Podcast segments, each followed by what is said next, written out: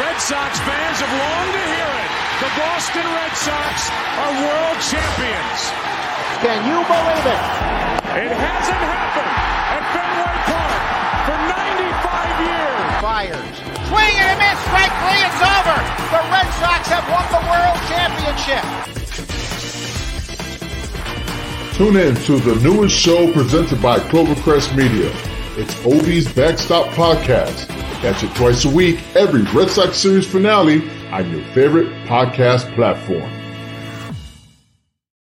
The Crossum Wrestling Entertainment Podcast, presented by Clovercrest Media, is what you AEW fans have been looking for. Noah Cross and Tyler Bard give their take on every week's episode of Dynamite. If you are a massive AEW fan, then it is time to join us every Sunday at noon Eastern Standard Time. Stay Crossum. Ladies and gentlemen, this is our main event.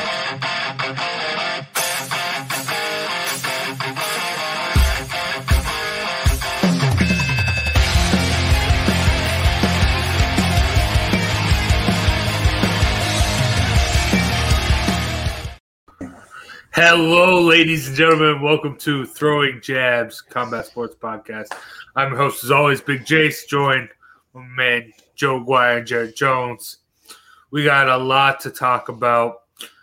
I mean, not uh, Canelo coming back into the ring tonight. I mean, we also got UFC that got moved from E- ESPN Plus to ESPN Two, so hopefully that will do better than expected. But let's start things off with a recap, and let's start things off in the octagon as Derrick Lewis KOs Curtis Blaydes. I, I don't think any of us really saw this coming. Joe, what would you think of this? Let me start off. Look, I thought it could happen.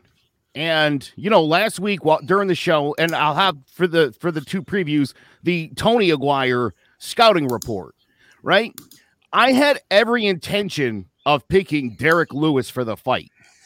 And I, you know, last week didn't have didn't have my brother, so I had to do the work on my own. And in doing the work that we do, I came to the conclusion that Curtis Blaydes should win. However, I will point out, I cautioned multiple times the possibility of him getting slipped four separate occasions last week. I said it could happen, might even happen, but I was still picking Blaydes. Four to one favorite, dude. That doesn't happen. Uh, it just doesn't happen. I don't know. I mean, Jared, what would you think of the fight? Um, good fight, fun scrap. Um, and yeah, I think we all had Blaydes, and we all saw two heavy punchers with the with the ability to end it. Um, when we, my last note was, if you're betting on this fight, take doesn't go the distance and put the house on Yeah. it, and that was that was the right bet. I wouldn't want to take either one of those guys and put money on it. If you're gambling, take the under. Now, I mean, before this fight, Dana White came out and said that Jon Jones was going to get the winner of Ngannou and Stipe. Where does Lewis fit into that title picture, Joe? Does uh, I mean, w- would you prefer seeing like a Jones versus Lewis before uh, Jones and the winner of that gets uh, the Miocic Ngannou? No. Um, look, I I love Derrick Lewis. Everybody, I think I've made that quite obvious, right? Um, he's one dimensional. He's just a one dimensional guy like Andrei Arlovski, uh, another guy we'll be talking about, Jairzinho Rozenstruik. These these guys are really good gatekeepers who tend to knock up and comers out. That's to me what this is, and it just proves that the talent in the heavyweight division just isn't that great, you know, un- unless you're talking about the top. Um, Jon is elite. He'll be a problem for Stipe. He'll be a problem for Ngannou. And listen, he proved it again. Lewis can knock anybody out. But I don't think Dana is interested in watching the Black Beast lumbering around, waiting to land like the knockout punch. It's just doesn't make for great entertainment. It's not championship quality. If you watch, if you watch this guy in a fight, I mean, honestly, all he does is get manhandled until he can throw that punch. I mean, it's pathetic. He's got no skills at all. You know, he was a kickboxer. Crazy. I'm telling you, I don't know. Um, uh, crazy enough. After the fight, Jared, after the fight, who did Lewis call out? Did he call out Stipe? Did he call out Ngannou? No, he called out. Money. No kidding. He called out Alistair Overeem after the fight, who's ranked seventh in the division, who's convalescing from being knocked out last weekend. I find it For the 18th time on record. I noticed he didn't call out Alexander Volkov, who was kicking his ass for five rounds until he slipped him with four seconds to go in the fight. So either call out Stipe, big guy, or maybe hang him up because I don't know. And that's what you have to want. You're number four. You beat number two. You don't want a shot at the title. Right, you're calling That's out number that seven. should be the o- that should be the only thing. And you're the active one too. If somebody wants to make the argument, Ngannou Jones, Lewis, who should get the title shot?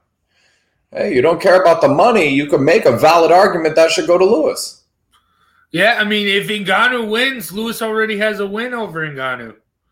But I, I- I do think, I think the fight needs to be made between Lewis and Jones, though, because you you need to see how Jones is going to do with the possible sixty extra pound weight difference than he's used to. And I, I, I, I, I do think Jones needs to prove himself before getting that title shot at heavyweight. Pro- prove himself against the number four guy. Against the number four guy who just beat number two. When it when What is uh, that? What's in it for the number four guy except the name Jon Jones? He hasn't done anything. You can't get. You, I, don't- I don't know, man. I have trouble giving Jones that shot. He wants to fight. He should fight Ngannou. Mm, all right, so here's what we're looking at, right? Ngannou and Stipe are proven uh, are fighting uh, Yeah. on what is it, the twenty seventh, right? So you want Jones and Lewis to fight what in three months, and then when does that put the championship match together? Thank you, Tony. No, I mean, if uh, I- Stipe's pro- proven, so say Stipe wins, he he fights once a year, as is. I'm saying before that fight, so he has the Ngannou rematch this year. His next fight's going to be next year, and then that's when in between that time you have Lewis versus Jones to have Jones prove himself that he can handle the extra weight and the extra power at heavyweight, and then he can get that title shot. I mean, Can he do I that think- this I think- weekend? I think John One- Jones has proved himself. 205 to 265 is a just fine. big, big. That's 60 You seen him? That's Have you big seen him? Have you seen dude, Big at this John? point, fight anybody. Fight anybody, dude. How long? When was Jon Jones' last fight? It's already been a year uh, plus. Yeah.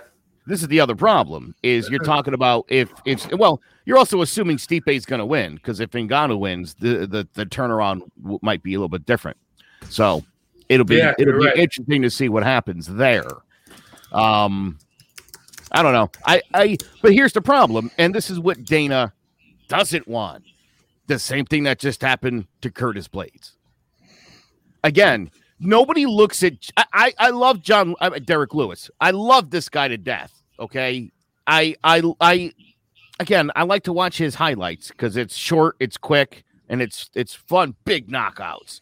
But when you watch this guy's fights, they're boring. He doesn't look like a champion. He doesn't fight like a champion. He, Once a year for eight years. Jon Jones. Once a year for the last eight years. Come on, do something. yeah. Oh Fuck here. I mean, it's funny. I didn't hear you say anything about Adesanya getting Blachowicz without fighting anybody in the light heavyweight division.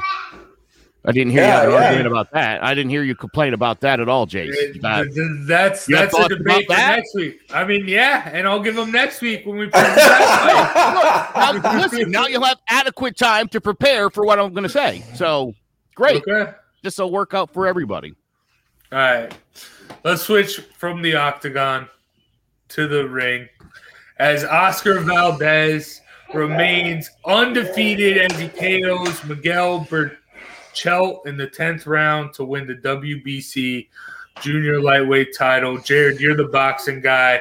What did you think of this fight? This was a great fight. And, you know, I've got to give big respect to Joe, who called basically blow by blow round by round. He predicted every single thing right. And when he was done, I said, Joe, I agree with you 100% about everything you said, except that knockout in the 10th round is going to be the other guy. he picked everything but the winner, my man. Yeah, dude, this was uh, a bummer. I'll tell you that. I, I, I, will say um, I didn't think Oscar Valdez had it in him. I thought Miguel Berchelt was carrying quite a chip on his shoulder from their days as amateurs. Like I said last weekend, where uh, he always felt the, the Mexican commission was giving Valdez all the love and, and all the boosts, and this was his chance to show them what was up. And uh, obviously, he fell really short. Uh, that said, I think Shakur Stevenson is a great fight for Valdez next. I think that's the place to go. Uh, and if you're looking at the rankings, you got Tank in there at number two. He's never coming back because he'll never make weight there again. Uh, Jojo Diaz is ranked third. Just came off that draw. I think he's got to go face Rakhimov off again and get that thing settled up. Uh, Diaz beat Tevin Farmer, who's fifth. So I think as you're looking at it and you're looking at names, I think the big money fight for Valdez, the fight he deserves, uh, and the name he should get, a guy who I think needs a name himself and has a lot to prove, has a lot of hype behind him, Shakur Stevenson. So I'd love to see that be the next big fight. I'll tell you what, dude. Watching this this match, Jared, it's funny because of what you just said was exactly what I was thinking in that fight. Um, and as soon as it was over, I was like, "Oh my god, dude, I can't even believe that!" Like, you, you nailed it. You nailed it.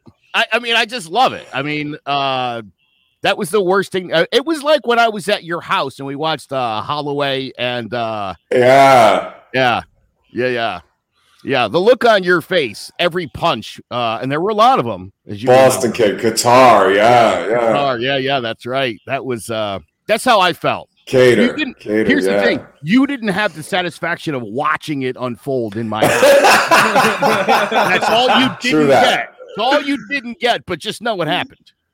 True that. Find out somebody stole your whole joke and just tinkered with the punchline a little bit. Yeah. uh, oh, and hey, while we're while we're talking about this weight class, I wanna I wanna just uh, jump in here. You guys remember the guy you've never heard of? That's going to be the upstart up and comer. Do you remember who I had? Guy named Vergil Ortiz Jr. Yes. He's fighting this weekend. He's fighting a guy that lost to, to Ramirez in a five round barn burner.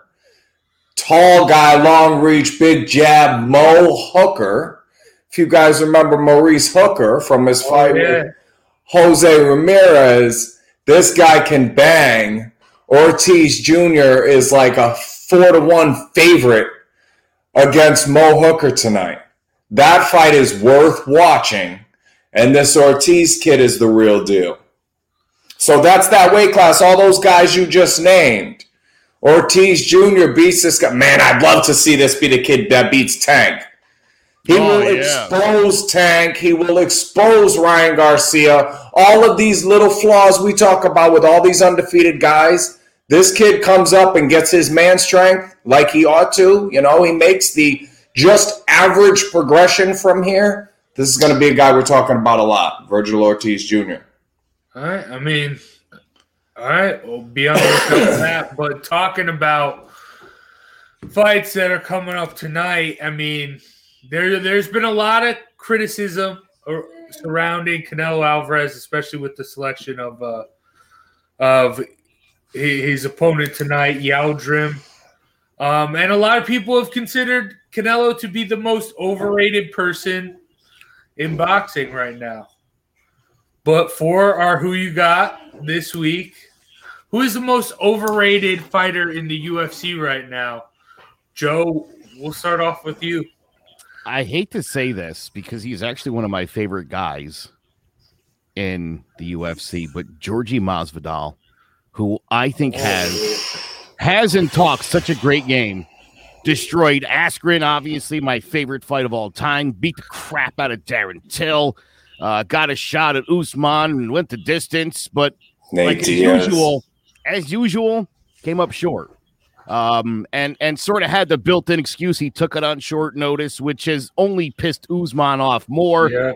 Um, Gamebred's lost to. I was looking over his resume: Al Iaquinta, Benson Henderson, Wonder Boy, Damian Maia, and Lorenz Larkin. There's there's even worse names on that list. Um, again, 36. I think his chance to be at the top is gone, and uh, I think it's really unfortunate. The other guy who jumps to mind for me is Francis Ngannou. Um, knocks everybody out, but you know, fights Stipe, fights Lewis, doesn't go toe to toe. So he's got a chance to uh to prove me wrong March 27th, but he's a problem for me. Do something. So did uh, I- Joe, Joe take your uh, No way. your Jared? No, no, he's Oh, not even Oh, close. okay, I I don't know. I don't know. You, you- He's not even close. Yeah, Ngannou? you- I mean, Jorge Masvidal. This guy's dangerous in any. Both of those guys dangerous in any Yeah. fight they get into, and I don't. I just can't. I just can't put them on my top. They they. Masvidal might make the top five. Like I did think of him being a guy with a lot of hype, you know. And does the hype necessarily match up with the fights? No, but my my top three. Number three, Jon Jones. You're right. You're ranked heavyweight. You you fight once a year. I don't think that you're where you should be right now. When people think about you in your head in their head as the number one contender for the heavyweight strap, I don't see that. Number three, Jon Jones. Number two, Conor McGregor. I've always kind of believed this about you. You are not as talented as you are hype and the money follows McGregor. So he gets the big fights, but he loses the big fights. No matter if he's in, in f- with with four sides or eight, he loses the big ones. But that's not the number one guy. The number one guy's name keeps coming up. He's done nothing. His last fight or two were not wildly impressive. He's not who he used to be. But for some reason, whenever you talk about these crazy big super fights, Georges St. Pierre keeps coming up. And that's my most overrated guy in the UFC, Georges St. Pierre. I, I Can like I, that. can I address that for Joe minute? and I are on different pages here. No, no, no, no, no. no, we're not. We're not. We're not that far off. And I'll be honest, I love your list. I didn't pick Jones and I didn't pick McGregor because I thought those were, uh, as Jace calls them, SpongeBob square pick hand. I think those are. I, I agree with you, and I think Connor and I I used the word leading up to the Poirier fight is to me the most overrated guy in this business. Um, and and at his age with his ine- inactivity, he can't he can't back that up at all. Um, Mm. as far as Jon Jones, I thought we were choosing from active fighters, so I left him off the list. Um, that's why. Um, but you know, especially Jared, when you point out that he's heavyweight, uh, number one contender, without ever having stepped in the octagon. Also, he's retired. I should point out, uh, technically speaking. Well, that doesn't say You know what I in mean. the UFC. fair enough. That doesn't say enough. most overrated fighter in the UFC. Most overrated UFC fighter. Georges St. Pierre, um, 13 title defenses. You know, I think a guy that that put his money where his mouth is. And I'll tell you what, Jared, it's I, the more I've been reading about stuff. I, I mean, a lot of people call him the greatest of all time, and I really struggle with that a lot. Um, I don't love him. I never have.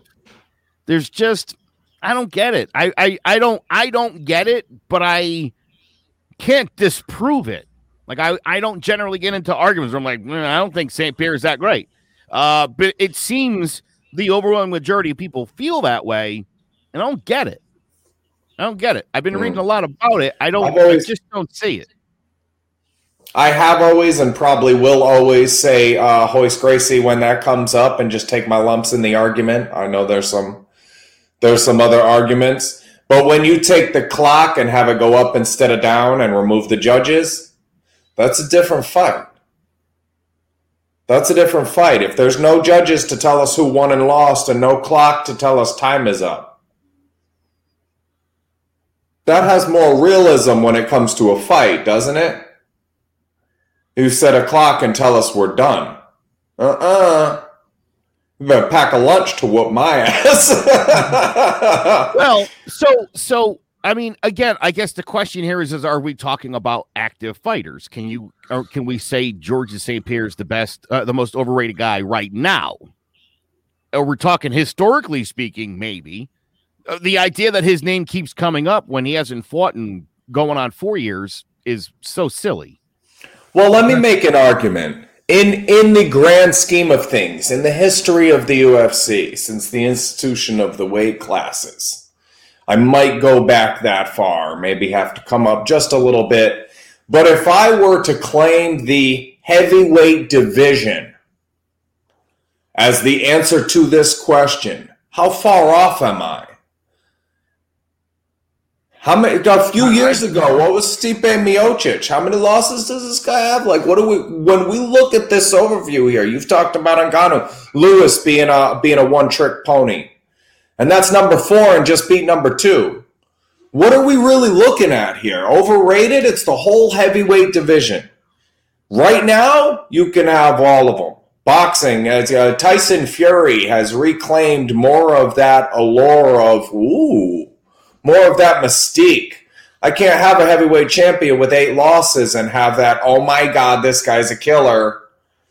You know, Mike Tyson. People still thought he was going to murder Roy Jones. People still, still thought Roy might die in that fight just because how ferocious that guy was. Brock Lesnar, guys were, were fearful of him. When Frank Mir beat him, I mean, these this is this was there were there have been a lot of times the heavyweight division has been a lot more exciting in the UFC than it is for me right now. I feel like a real good, big, badass heavyweight will beat all of these guys, and I think we're seeing it.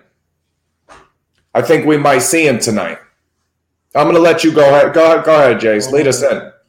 I think that guy might be uh, might might get an upset tonight, and we're looking at that undefeated monster that nobody wants to fight. All right, l- let's head into the preview. Segue with uh, yeah, UFC Fight Night. Uh, I mean, it got changed from ESPN Plus to ESPN Two.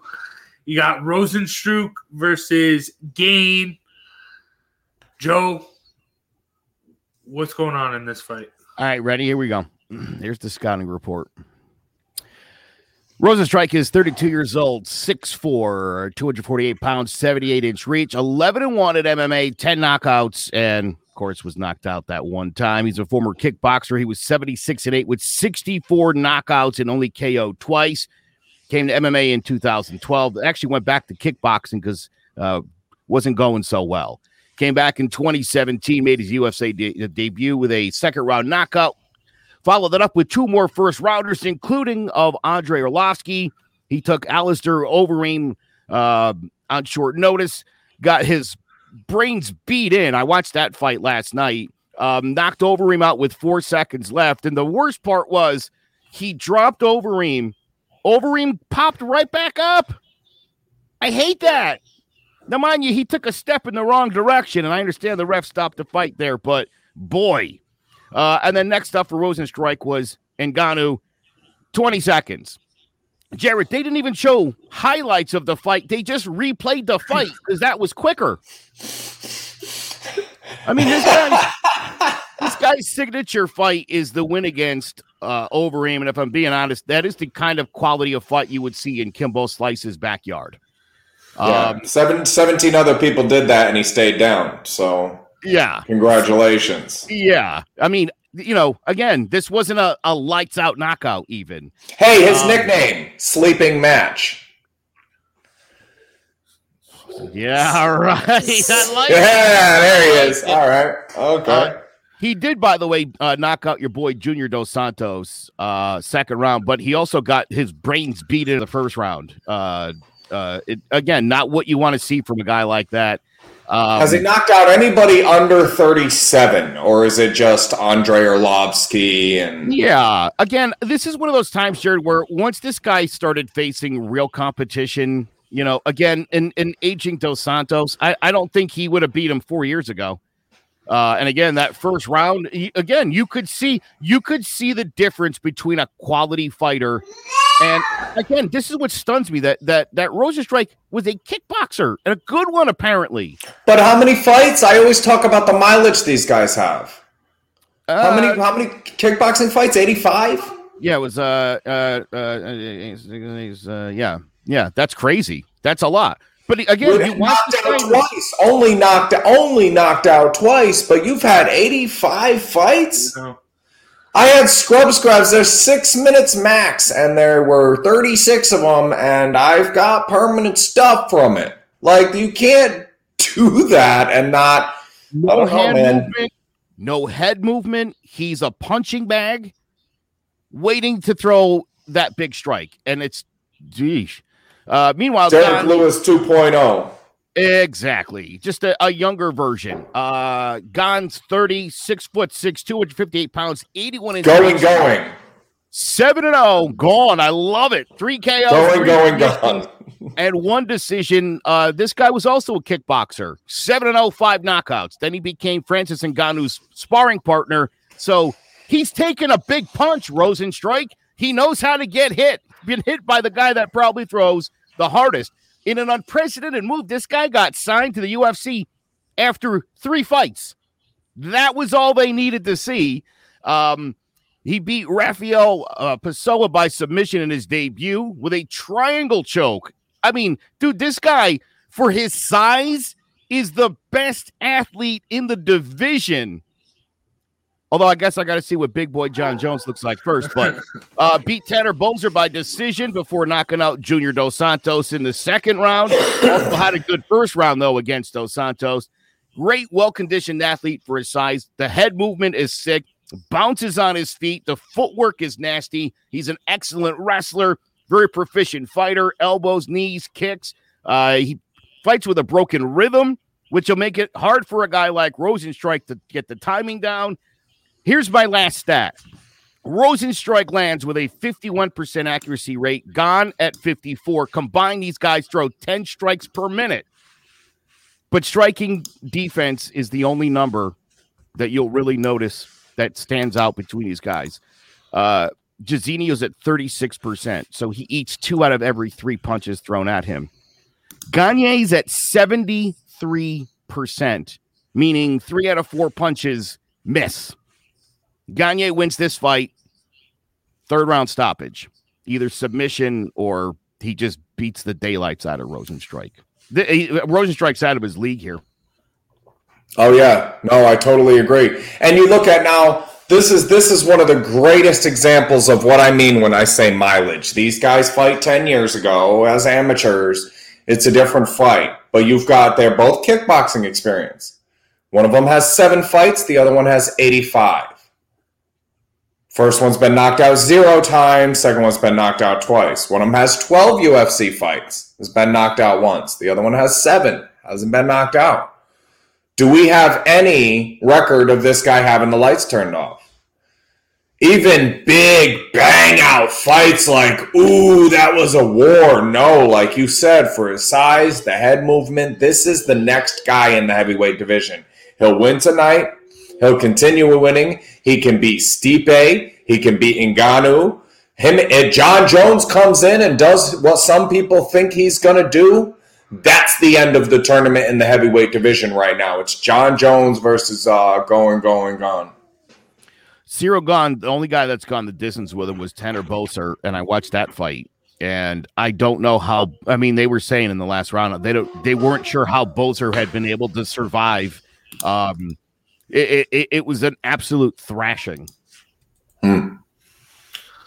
Well, and yeah, like Tony said, if you watch the two of them fight, you would think the technically sound guy with all that experience is gone, and it's and it's it's not. And the mileage has everything to do with that. Sleeping match Rozenstruik. It's, it's got to because, dude. I mean, it, to to think of of how good a fighter Rozenstruik was while a kickboxer, you see him in the octagon and you're like, no way. Can't Yeah. be. That guy? No. Just you, you don't see it. And again, for Gane six six dude, bouncing on his toes, dude. He looks like Valentina Shevchenko the whole fight. I mean, that is something else. Mm. He moves like a seasoned kickboxer. Tony just said in the comments. It's ridiculous. Yeah. But but could Rozenstruik put him out with one punch? Absolutely. Yes, it's heavyweight. Absolutely. That's his that's honestly, dude. Right now, they're having their their pre-fight meeting and they're like, all right, Jairzinho, what's Who was what's I the just? plan?" Who were we just talking about last week? Um, um, Usman. Yeah. And I was talking about windows, right? And I tell people when I train them, you're gonna reach out. Now, when you when you send soldiers out to battle, you've got a thousand soldiers, right? Do you send them all out? No, because two guys kick in the back door, rape your wife, and kill your kids. You can't send them all out there at once. Right? You want to keep some home and send them out to do a little damage at a time.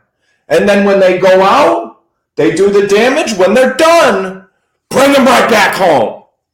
Bring them right back home. This guy limits those windows of opportunity to get knocked out like no other heavyweight in the division. Jon Jones will have that if he if his weight transfers properly. He'll have that. Otherwise, this is number one in the division. Head movement, footwork, all that little stuff. Get him out, bring him back home, close the windows. This guy's serious. This is the real deal. You want to see the, the future of the heavyweight division, you're going to see it tonight. Well, the other thing that cracked me up was uh, again in watching the fight uh, with Overeem, they kept talking about what a proficient counterpuncher Rozenstruik is. I can't tell you how many times Overeem's big stupid face was just here, and he didn't do anything. There was even a point in the fight where he busted him up, threw a couple punches. Overeem went up against the cage, and Rozenstruik just sort of backed off for a minute, like, bro. He need to try. He need to try a duck and strike. Oh, bad! I'm telling you, telling you. Uh, Needs to try a duck and strike. This this this, this is going to really, I think, uh, expose Rozenstruik for the completely one-dimensional fighter that he is. and be a coming out party for Gane. Who I'll be honest, I I, didn't that. know a whole bunch about. Um, Oh, this is the before guy. fight, and I, my goodness, I ate up all this stuff, man. He is so good. Serious. Yeah. Uh, I, I do, however, think. I Take mean- Rozenstruik, Jace. No, I mean you guys are are, are going like hard. I mean, I, I think you guys are are downplaying Rozenstruik a little bit. I, He's I a think terrible gonna fighter. Keep it, I, I think he's going to keep it competitive. I, I I think he's going to last at least a couple rounds. Uh, I, I may maybe even Oh, yeah, he will. He's going to mean, get his uh, brains beat in for a couple rounds, hoping to land a knockout punch. Gane's not the guy you're going to find it on, though. I, I do. I, I don't do buy think it. This doesn't see the third round. I, I think he I think he clips Gane at least a couple times. Uh, I think this is going to be a good fight. He's going to have trouble landing and be out by the end of the second. Bro, if you can't knock out Alistair Overeem, How do, I mean, again, real. five seconds left, bro. Right. Out- and not even out. Just dropped him on his butt. He popped right back up. He's going to have trouble shoulder checking the, the corners in his kids' rooms and going down the hallway. You know how every now and again, oh, oh, oh, oh. He's going to get to a point where those take him out. Boom, ah, what happened? Dad bumped into the wall again. Dude, also, Get the smelling salts. Overeem wrestles like an eight year old boy. I mean, there's no technique behind it. I watched him take Rozenstruik down over and over again in their fight. Help the And bear. you know what Rozenstruik did on his back? Nothing. You know how the Black Beast will lift you up and toss you off and you're on top of him? Rozenstruik just lays there and gets beat up. That's his move. Literally, the, the, the he absorbs the ground and pound. It's not. It's not. Jace, trust me on this one. If you pick Rozenstruik, I, I'm, I'm not gonna- picking I'm him. gonna- I'm not picking I'm it. gonna I'm just saying you that he's going to Do land. it. he's been Do going to land some shots, and I think uh, Gane isn't as uh, untouchable as you guys think. I, I think he's really good. I think he's gonna win, but I think Rozenstruik's gonna gonna land some stuff, and and it's gonna be a lot better fight than uh, what, what you guys are saying. That's what that's just Take what the under. I, I don't know. Take the under. I Somebody's mean, got to pick him. well, I mean, that that should be an interesting fight. A fight I'm not. I mean, we talked about not being that uh, hyped up for. Yaldrim, uh, Avini Aldri, Yaldrim challenges Canelo for his super middleweight title. Bravo. I J- J- um, Joe, Joe, I have a I have a nickname for that guy. So I want you to go. I put it in the private chat comments. I want you to when you say that guy first guy's name there. I want you to put that in the middle, and that's his nickname there. Go ahead. Oh my goodness gracious. Avni, Icy Hot, Shaq Gunk, Yildirim. Abney Icy Hot Shack going Yildirim. All right, here we go. Uh Canelo, 30 years old, five nine with a 70 and a half inch reach, 54, 1 and 2, 36 knockouts, just a fourth Mexican to be a four weight world champion. He's ranked the world's best pound for pound boxer by just about everyone except for ESPN.com. He was bullied growing up because he was a ginger. He started boxing at 13, won a ton of medals. By 15, Jerry, they could not find any more amateurs. He had to go pro. Hit the scene in 2010 on the undercard of Mayweather Mosley when he beat Jose Cotto. Uh, went on to win, um, went on to knock out Luciano Coelho for the WB, uh, WBC junior middleweight title. He unified the division when he decisioned Austin Trout. Then came the Mayweather loss. Uh, two years later, at middleweight, he beat Jose's brother, the great Miguel Cotto, then unified the division by beating Caleb Smith's brother, and then by beating Triple G. Signed with the zone for 360 million to set up that big third mega fight with Triple G. But instead, Jared, what we got was him moving up to super middleweight, where he um, gave us the knockout of Rocky Fielding, KO'd light heavyweight champion and grandfather Sergey Kovalev before breaking contract with Golden Boy and the Zone, and then settled on unifying the always impressive, highly desirable super middleweight division. Specialist, phenomenal head movement. Uh, he uses that to negate his opponent's advantage of both size and speed. He's perhaps the best counter puncher in the sport, dodging his opponent's best shots while exposing their openings and employing some of the best body punching in the business. This fight is essentially busy work to keep Alvarez active for his fight coming up in a couple of months with Billy Joe Saunders. Avni Yildirim's 29, 5'11, 21 and 2 with 12 knockouts. You guys are going to love this. Uh, he's been knocked out once in his career. Mr. Robot is his nickname. I'm not joking. His trainer, for his lack of movement, calls him Mr. Robot. He won a bronze medal at the 2013 Mediterranean Games after being a five time national champion, turned pro with 20. I hope we get to hear Sticks when he comes out. Yeah. Dude, he was, listen, as an Come amateur, Arigato. Oh, Dude, he was 120 and 12 as an amateur. Got to 16 and 0 with 10 knockouts before he got steamrolled by Chris Eubank Jr. at the World Boxing Super Series, getting stopped in round three.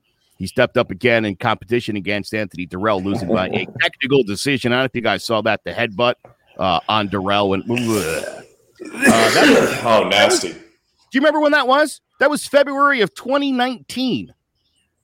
Yeah, he hasn't fought since then. His status on BoxRec is listed as inactive. Inactive. But the corrupt WBC is forcing this fight, making Yildirim the number one contender, uh, a one-dimensional, flat-footed, straightforward brawler who will stand in front of Canelo for somewhere between four and six rounds before succumbing to the knockout power. I'm going to say Canelo drops him lights out in the fourth. That's how I feel like. Really? Oh, well, that's our best bet then. Uh, because I got one to three in decision. So you can have four to six. Matter of fact, you got four to 12.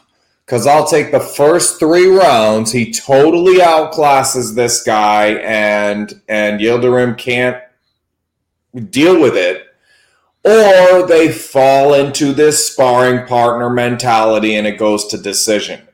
I don't see him working this guy over and slowly and then it be in those middle rounds. I don't see that. I think it'll happen early or it won't happen at all. Because these guys sparred before. These guys are are homeboys for all intents and purposes, right? So, you know, it that's the danger you run into when you get that Usman. We were talking about how much more uh exposed he was in this last fight because the guy knew him, how much more susceptible he was, let's say, because the guy knew him. So I'm not saying Canelo's. I hope he gets knocked out. I think this fight is a joke. I hate talking about it seriously. It's why I'm not picking a winner and talking about picking around and trying to find something Joe and I disagree on to make it interesting. This sucks. this sucks. It's the it's it's one of the best fighters in the game, and you're fighting the fucking milkman. Excuse me, man. This this this dude Canelo has infuriated me when it comes to boxing. I've been doing this thing with Scrub Scraps and saying we need levels. We need a spot for beginners because so many more people would be involved in the sport. Then we need to separate amateur from professional. If Olympic isn't amateur, then stop calling it that. We need to separate those two. So we have beginners, amateurs, and professionals. And when you're in that professional tier, I'm going to expect you to act like it. I'm going to have guidelines for who you're allowed to fight, and and you can't stretch too far one way or the other.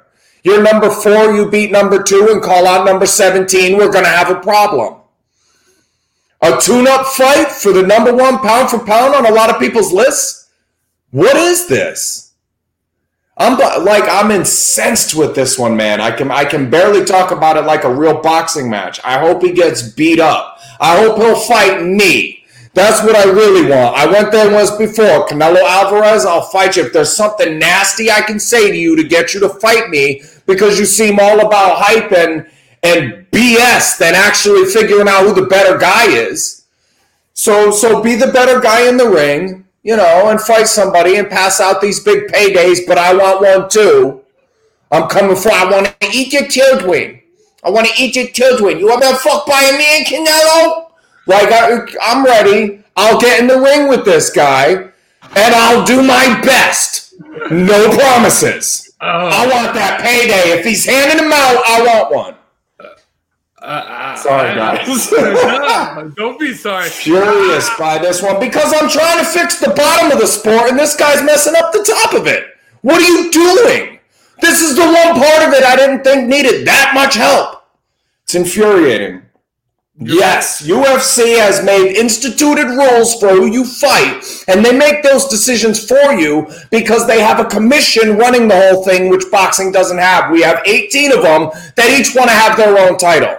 So what Tony just says absolutely correct. UFC is like boxing used to be, where we're finding out who the best fighters are.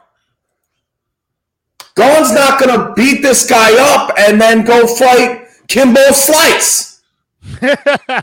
You're right. Fuck out of here. I mean, if Canelo, like, if he wants to actually earn respect, I think he has to. I mean, I'm a Canelo guy, but if he wants to earn respect, he has to go out there and he has to put uh Yildirim away in in like you said, Jared, the first less than three round, yeah. less, less, than three. I I hope he. Well, fight next month. Don't give me an eight month break after you beat Avni Yildirim. You're right. You're right. And Jared, I'll heal up in eight months. I'll fight him first, just to get to you, Canelo. Uh, get some. hey, let's keep the the future the fire rolling, Jared, as you hit us with that flurry. Oh, when my wife was in high school, she moved from Chaplin, Connecticut to Tallahassee, Florida. and was being bullied at her school by a group of girls. Her brother suggested she put a brick in her purse to hit one of the girls with. She had enough fear to put a brick into her purse, but too much fear to leave it in there when she left for school.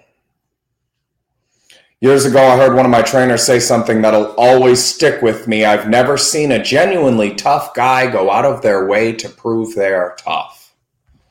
Was John Scully. So, for the last few years, my best friend Dizzle's been pushing me to do the soul searching and figure out why Scrub Scraps is so important to me personally. If I take away all the helping and all the healing and all the other people, me personally, why is it, why it's important?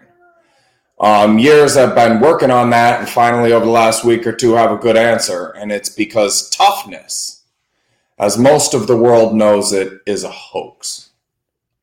In 1992, I started East Lyme High School, and as far as tough high schools go, this is at the bottom of the list. Um, a smaller, predominantly white, upper middle class high school, and still I was bullied incessantly. The next year, I went to Norwich Free Academy, and as far as tough high schools in Connecticut go, NFA would probably rank near the top of the list. Um, being touched used to make me a lot more uncomfortable than it does now, even in a friendly way. But at NFA, I was punched, kicked, smacked, spit on, pushed, and otherwise tormented every single day.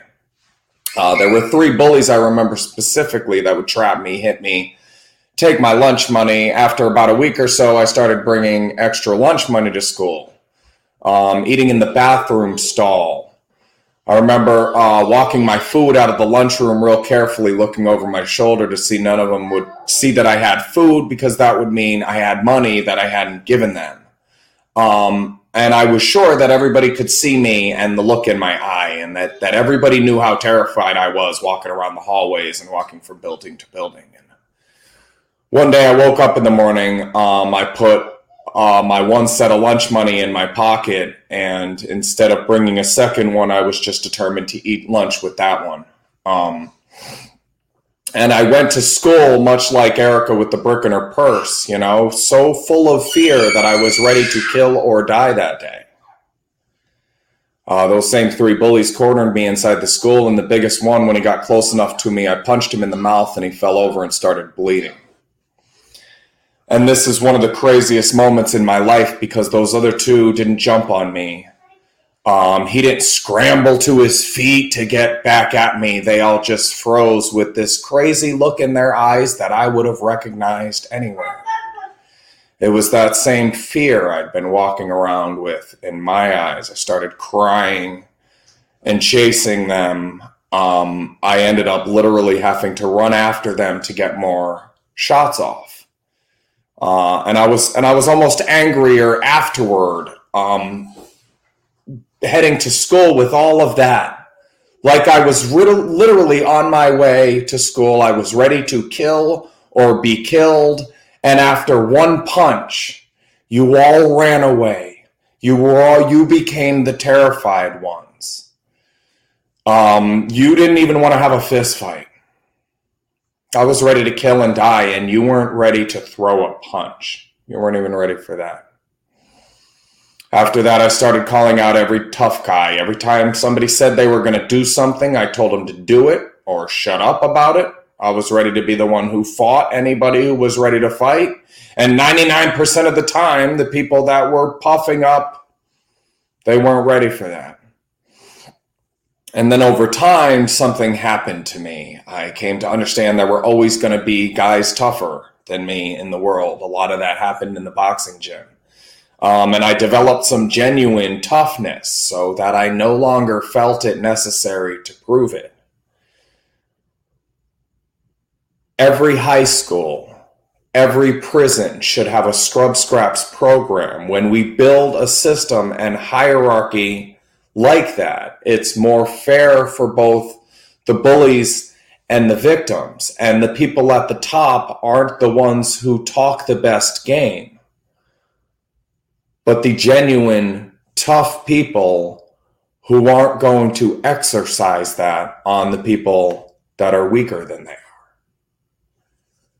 I've never seen a genuinely tough guy go out of their way to prove they're tough. John Scully. Thanks, guys.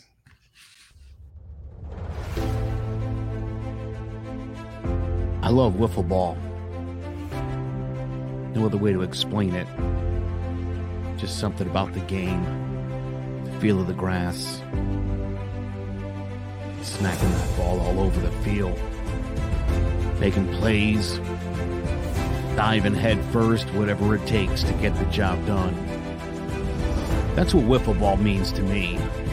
Striking out grown men, watching their knees buckle on a called third strike. Sit out, bud. And then, of course, the home runs, the base hits, the big, big home runs at the big moments. That's a whiff of greatness. Join us all season long for the Joe Aguirre story, a CMG podcast.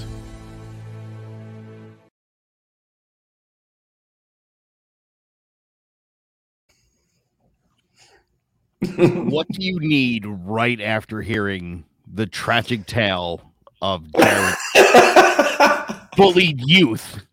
Yes, you need a feel good story. A about whiff of guy greatness. loves to play. and by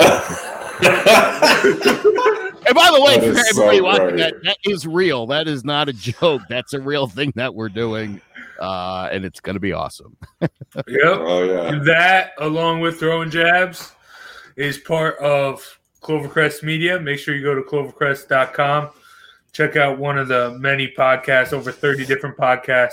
Not just all sports. I mean, yeah, you got the, the football, the baseball, but I mean, there's uh, true crime, politics. Everything you want in a podcast is there at clovercrestmedia.com. And if not, you can start your own. Come join the CMG podcast family. But uh, that that's gonna do it for today's show. Uh, enjoy the fights. Thank you, Joe and Jared, for joining me. Thank you guys for listening and watching. Uh, enjoy the fights tonight, and we will see you next week for more throwing jabs. Take care. Ladies and gentlemen, this is our main